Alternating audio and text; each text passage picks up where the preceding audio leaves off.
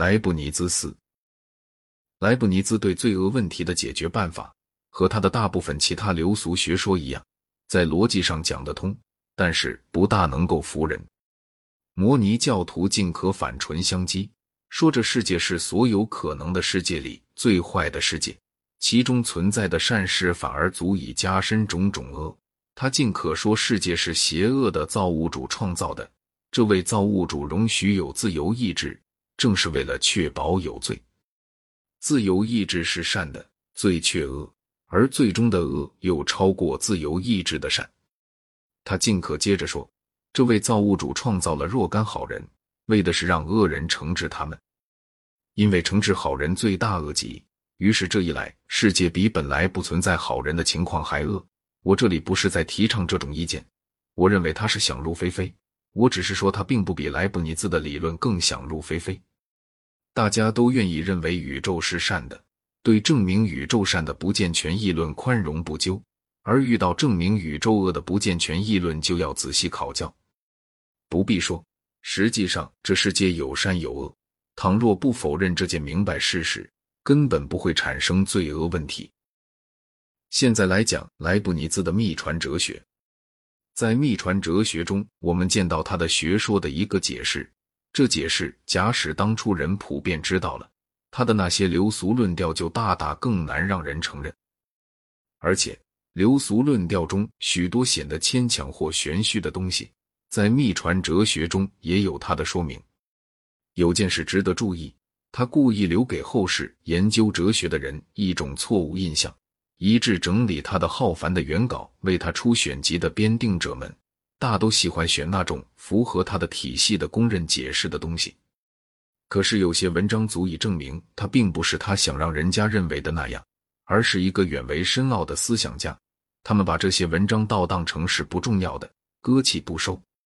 为了解莱布尼兹的秘传学说，我们必须依据的原稿，大部分由路易·古对拉编成了两部文集，最早在一九零一年或一九零三年出版。有一篇文稿，莱布尼兹在他的开头甚至冠以如下的暗语：“这里我有了极大的进步。”但是尽管如此，在莱布尼兹死后将近两个世纪中间，没一个编定者认为这篇稿子值得复印。他写给阿尔诺的信件里含有他的一部分深奥的哲学。这些信固然在十九世纪发表了，但是最早认识到其重要性的是我。阿尔诺对待这些信的态度让人丧气。他在信中写着：“在这些思想中，我发现极多令我吃惊的东西。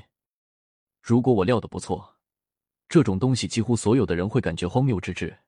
所以我真不懂。”明明全世界人都要排斥的一个作品，要它能有什么用？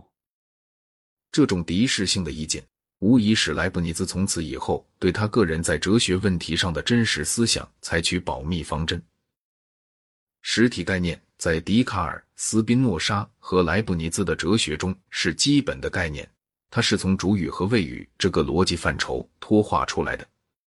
有些单词能当主语，也能当谓语。例如，我们能够说“天空呈蓝色”和“蓝色是一种颜色”。另外，有些单词固有名称是其中最明显的实例，绝不能充作谓语，只能充作主语或一个关系的各个项之一。这种单词据认为指实体。实体不仅具有这个逻辑特性，此外，它只要不被神的全能所毁灭，恒常存在。一切真命题或者是一般命题。像人皆有死，在这种情况，他陈述一个谓语蕴含另一个谓语，或者是个别命题，像苏格拉底有死，在这种情况，谓语包含在主语里面，谓语所表示的性质是主语所表示的实体的概念的一部分。发生在苏格拉底身上的任何一件事，都能用一个以苏格拉底做主语，以叙述这事情的词语做谓语的语句来断言。这些谓语总起来构成苏格拉底这个概念。所有这些谓语，按下述意义来讲，必然的属于苏格拉底对某一实体。如果这些谓语不能够真的断言，这实体就不是苏格拉底，而是其他某人。莱布尼兹坚信，逻辑不仅在他本门范围内重要，当做形而上学的基础也是重要的。他对数理逻辑有研究，研究成绩他当初假使发表了，会重要之至，那么他就会成为数理逻辑的始祖，而这门科学也就比实际上提早一个半世纪问世。他所以不发表的原因是，他不断发现证据，表明亚里士多德的三段论之说在某些点上是错误的。他对亚里士多德的尊崇使他难以相信这件事，于是他误认为错处必定在自己。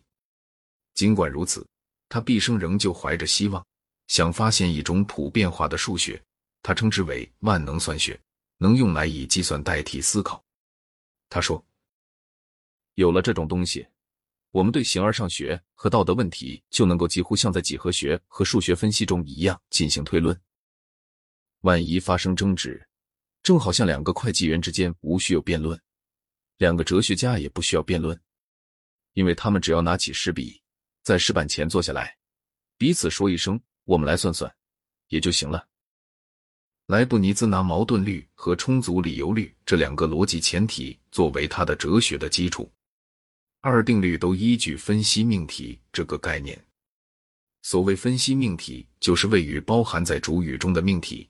例如，所有百种人是人。矛盾律说一切分析命题皆真。充足理由律限于秘传体系中的充足理由律说所有真命题是分析命题。这话甚至对关于事实问题的经验命题也适用。如果我做一次旅行。我的概念必定自永久的往昔已经包含这次旅行的概念，后者是我的谓语。我们可以说，一个具有个体性的实体即完全的有，它的本性就是有一个这样完全的概念，它足以包含这概念作为属性而归的那个主语的所有谓语，并且足以使这些谓语由它推出来。例如，国王这个性质是属于亚历山大大帝的，如果把它从主语抽离开。对表示某个人来讲不够确定，而且不包含同一主语的其他性质，也并不包含这位君王的概念所含有的一切。然而，神由于看到亚历山大这个个体概念及个体性，同时就在其中看到能够真正归之于他的一切谓语的根据和理由。例如，他是否要征服大流士和鲍卢斯，甚至鲜艳的不是凭经验知道他的死是老病善终，或是被毒杀，这些事。我们只能从史书知道，关于他的形而上学的基础，在给阿尔诺的一封信里有一段最明确的申述。考察我对一切真命题所持的概念，我发现一切谓语，不管是必然的或偶然的，不论是过去、现在或未来的，全包含在主语的概念中。于是我更不多求，这命题非常重要，值得完全确立，因为由此可知每一个灵魂自成一个世界。与神以外的其他一切事物隔绝独立，它不仅是永生的，还可说是无感觉的。但它在自己的实体中保留下它所遭的所有事情的痕迹。它然后说明实体彼此不起作用，但是通过从自己的立足点反映宇宙而取得一致。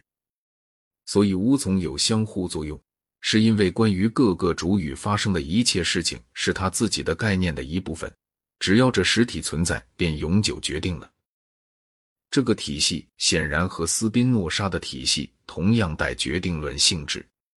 阿尔诺对莱布尼兹曾说过的这句话表示憎恶：关于个人的个体概念，把凡是对此人会发生的一切事情一举包括无疑。这种见解与基督教的有关罪和自由意志的教义分明不能相容。莱布尼兹发觉他遭到阿尔诺的白眼对待，于是小心避免让他公开。Thank you.